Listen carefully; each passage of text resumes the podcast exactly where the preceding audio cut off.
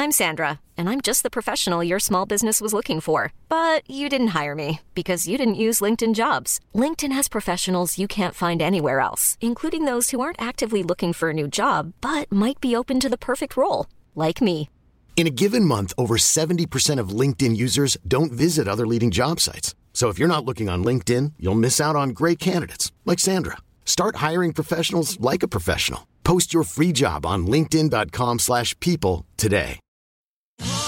Sotto costo 1 euro. Fino all'11 maggio il notebook Lenovo IdeaPad Slim 3 16 GB di RAM con processore Intel Core i5 è tuo a 529 euro perché 1 euro batte forte sempre.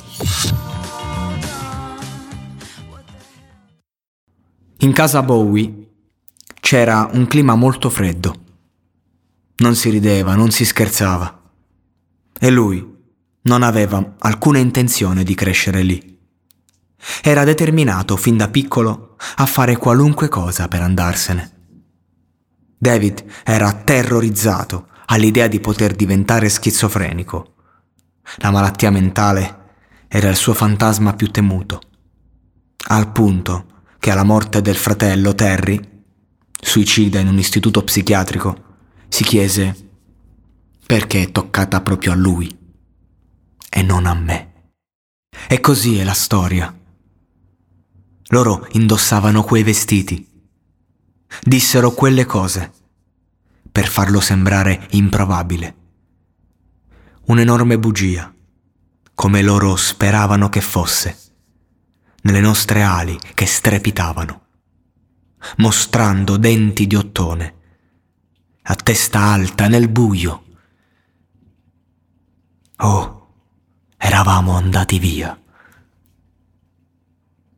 Bazzicando con gli uomini nani. Eravamo così eccitati dalla vostra mancanza di conclusioni. Io ero pietra, lui era cera. Così poteva sgridare e tuttavia rilassarsi. Incredibile e facevamo scappare i bambini dalla paura. Ed il nostro discorso era antico e la polvere fluiva. Attraverso le nostre vene e guarda, si era fatta mezzanotte. Il retro della porta della cucina, come la faccia torva sul pavimento della cattedrale. E il libro concreto che abbiamo scritto oggi non si trova più. Era tempo di molestare per i ragazzi della luna, con le nostre schiene appoggiate nell'arco. Dentro il diavolo può essere qui, ma lui non ne può cantare. Ed eravamo andati via, mercanti davvero in gamba.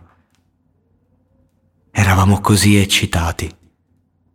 Voi pensavate che fossimo degli imbroglioni.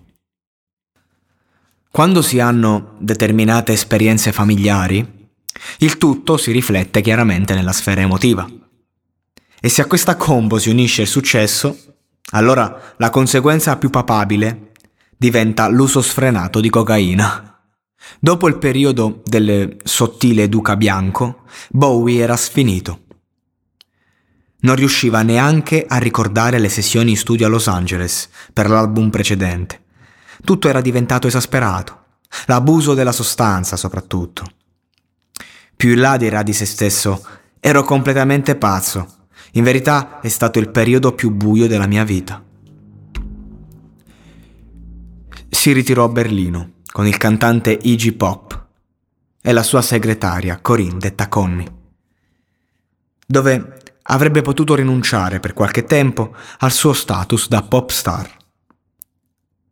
Per molti anni Berlino fu per me una sorta di rifugio e santuario. È stata una delle poche città in cui ho potuto muovermi in un virtuale anonimato. Stavo andando in rovina. Nel 1976 produsse The Idiot dello stesso Iggy e il disco è considerato il primo lavoro non ufficiale del periodo berlinese di Bowie. Ai problemi di droga e alcol si unirono i problemi coniugali. Berlino era la capitale dell'eroina, una sostanza che a David non interessava, ma che rilasciava nella società un clima di dolore. O forse era la diretta conseguenza, che poi diventa causa. Quella a lui interessava molto. Sto parlando del dolore. Perché comunque lo rispecchiava. Low, il primo disco della cosiddetta trilogia berlinese, è un disco carico di sofferenza. E già il titolo è abbastanza emblematico, difatti vuol dire depresso. E la scelta dipende anche dalla voglia di tenere un profilo basso, di low, basso profilo, da parte dell'artista con i vent'anni più eccentrici che si ricordano. Un ventenne così proprio. Il minimalismo di artisti tedeschi come Brian Eno influenzarono David Bowie anche nella scrittura, in quanto le parole non erano così necessarie. Ma a fatti concreti io sostengo che necessariamente eh, Bowie stava iniziando a capire il concetto di poesia fino in fondo. Uno stile che puoi conoscere solo quando non ci si accontenta del talento e si scava a fondo nelle proprie turbe più intime e viscerali. Ecco la differenza tra Bowie e tanti altri artisti è che Bowie, dopo il successo, ha continuato a scavare, a volte raffinandosi come in, questo, in questo caso a volte divertendosi, come quando ha scritto le hit più pop. Però, senza dubbio, lui non faceva arte né per soldi né per eh, pura esigenza. Lui faceva arte perché era tutta la sua vita. A volte ti ritrovi così solo. A volte non riesci ad arrivare da nessuna parte. Ho vissuto in tante parti del mondo. Ho lasciato ogni posto. Per favore, diventa mia. Dividi la tua vita con me. Resta con me. Diventa mia moglie. A volte ti ritrovi così solo. A volte non riesci ad arrivare da nessuna parte. Ho vissuto in tante parti del mondo. Ho lasciato ogni posto. Per favore, diventa mia. Dividi la vita con me. Resta con me. Diventa mia moglie. A volte ti ritrovi così solo. Il mood di Low Continua anche nel disco successivo, Eros, contenente la storica hit omonima, ed è l'unico della trilogia tedesca ad essere stato registrato a Berlino. L'ultimo di cui parliamo in questo podcast. David era diventato un simbolo per i giovani berlinesi. Il disco porta dentro sé l'anima di quella guerra fredda, del muro, della solitudine. Quella che ad esempio deriva dall'abuso di droga, per dirne uno.